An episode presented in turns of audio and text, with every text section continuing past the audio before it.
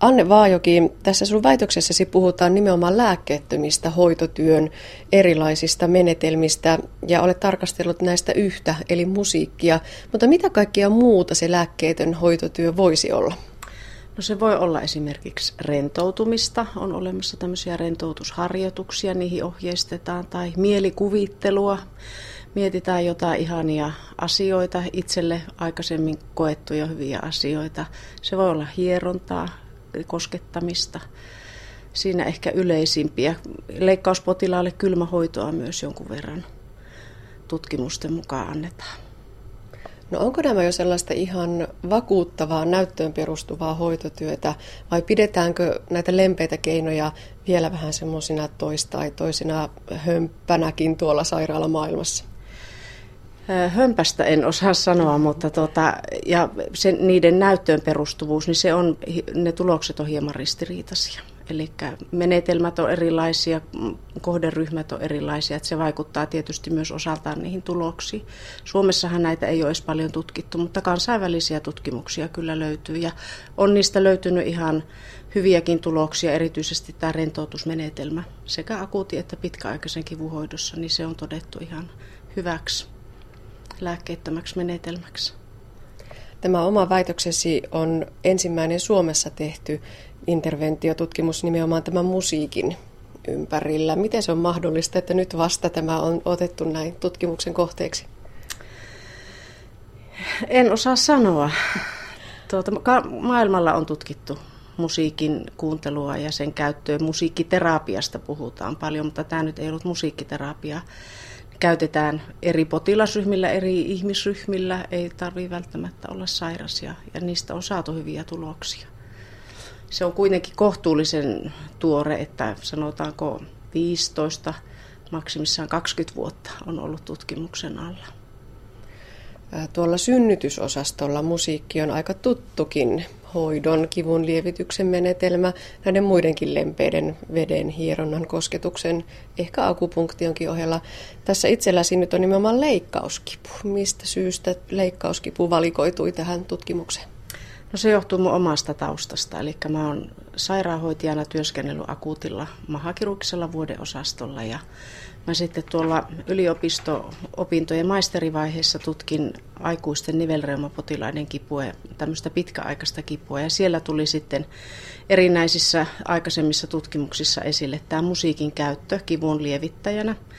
Ja mietin sitä, että eikö sitä voisi niin kuin soveltaa myös tänne akuuttiin, akuuttikipuun ja akuuttiin hoitotyöhön. No millä tavalla tutkija otettiin siellä vastaan, kun menit CD-levyjen kanssa? erittäin hyvin. Se, mä oon itse siellä työskennellyt, että se työympäristö oli tuttu. Ja tota, sitten siihen ehkä auttoi se, että mä tein tämän aineiston keruun itse. Eli se ei kuormittanut hoitohenkilökuntaa millään tavalla, vaan mä pyysin potilaita tutkimukseen ja hoisin sen tutkimusprotokolla alusta loppuun ihan itse. Ja periaate oli siis se, että menit sinne sairaalaan leikkauksen jälkeisenä päivänä ja kuuntelutit potilailla musiikkia. Kyllä, joo. Se tutkimus alkoi itse asiassa päivää ennen leikkausta, tai silloin rekrytoin potilaita siihen tutkimukseen. Ja sitten leikkauspäivän ilta oli ensimmäinen kerta, kun oli mahdollisuus kuunnella musiikkia. Jos potilas tuli heräämöstä osastolle, mä olin vaan siellä vuodeosastolla. Mutta varsinaisesti sitä musiikkia sitten kuunneltiin ensimmäisenä ja toisena leikkauksen jälkeisenä päivänä kolme kertaa päivässä. No millaista musiikkia? Onko sillä väliä? Kaikenlaista musiikkia. Ehkä väliä on sillä, että se on potilaan mielimusiikkia. Ja siitä on nyt ihan muutakin tutkimusnäyttöä aivokuvauksen keinoin magneettitutkimuksella ja muulla on saatu semmoisia tuloksia, että mieli, oma mielimusiikki herättää ja erittää tämmöistä mielihyvää hormonia. Sillä ehkä on suuri merkitys. No voisi kuvitella, että tällaisen tutkimuksen on helppo osallistua ja lähteä mukaan. Oliko tämä myös se oma kokemuksesi, että oli helppo saada potilaita tähän mukaan? Se oli vähän kaksijakoinen. Potilaat oli kyllä hirvittävän innokkaita ja, ja tuota, osallistuivat aktiivisesti, mutta toisaalta mä kävin siellä kolme kertaa päivässä kahtena leikkauksen jälkeisenä päivänä ja ne on oikeastaan aika kriittisiä vaiheita leikkauksen jälkeen. Ja sitten siinä oli vielä se, että suuri osa näistä potilaista oli syöpäpotilaita, eli oli vasta todettu diagnoosia. Tilanne saattoi olla aika vakavakin, että se ei ollut ihan itsestään selvää, että he jakso siihen lähteä. Mä ymmärrän se aivan täysin, että, että se vaatii kuitenkin semmoista keskittymistä ja, ja osallistumista, mutta kyllä potilaat tykkäsi ja ne kannusti ja ne odotti, että mä tulen sinne sairaalaan. Mutta myös ne potilaat, jotka ei kuunnellut musiikkia, eli tässä oli se kontrolliryhmä, niin he, he myös antoi hyvää palautetta siitä, että oli mukava osallistua tutkimukseen. Mukavaa kuunneltavaa tuudittaa helposti uneen. Musiikkia kuunnellessa ihan rentouduin. Musiikkia kuunnellessa unohtaa kaiken muun. Ajantaju häviää. No millaisia asioita tutkimuksella haluttiin selvittää? Sillä haluttiin selvittää, että onko, onko musiikin kuuntelulla vaikutusta potilaiden kokemaan kivun voimakkuuteen ja epämiellyttävyyteen ja sitten tämmöisiin fysiologisiin tekijöihin, eli tässä tutkimuksessa verenpainetasoon, syketasoon ja hengitystiheyteen ja sitten myös kipulääkityksen määrään se aiheuttamia haittavaikutuksia sairaalassa oloaikaa. Nämä kaikki jollakin tavalla niin kuin viittaa siihen kipuun ja kivun voimakkuuteen, mutta eihän ole olemassa mitään täysin luotettavia mittareita kivun arvioimiseksi, vaan se potilaan oma kokemus on tietysti tärkein. Ja tulokset oli aika rohkaisevia. Ainakin se potilaiden itse kokema kipu, se koettiin vähäisemmäksi. Kyllä joo, mutta tietysti tämä ei ole vielä tämä näyttö vahvaa sitten, jos arvioidaan ihan näiden kipuarvioiden ja fysiologisten suureiden avulla. Että, että tuota, mutta että se, ne potilaan kokemukset tavallaan vahvisti sitä tulosta, että sillä voi olla vaikutusta siihen koettuun kipuun. Niin näistä fysiologisista vaikutuksista mainitset, että hengitystiheys ja systolinen verenpaine olivat musiikkia kuunnelleena, kuunnelleilla alhaisempia kuin kontrolliryhmällä. Eli ihan tämmöisiä fysiologisiakin muutoksia sieltä kuitenkin niihin saatiin viitteitä. Kyllä joo, mutta sitten pitää tietysti muistaa, että kipulääkitys saattaa vaikuttaa siihen verenpainetasoon ja, ja tota, tietysti siihen voi vaikuttaa sekin, että potilas, potilasta ärsyttää joku asia tai, tai muuta, mutta kyllä näitä viitteitä oli ja ehkä hengitystiheys siinä mielessä, että monet potilaat sanoivat, että, että ihan rentouduin kun kuuntelin musiikkia tai melkein nukahdin.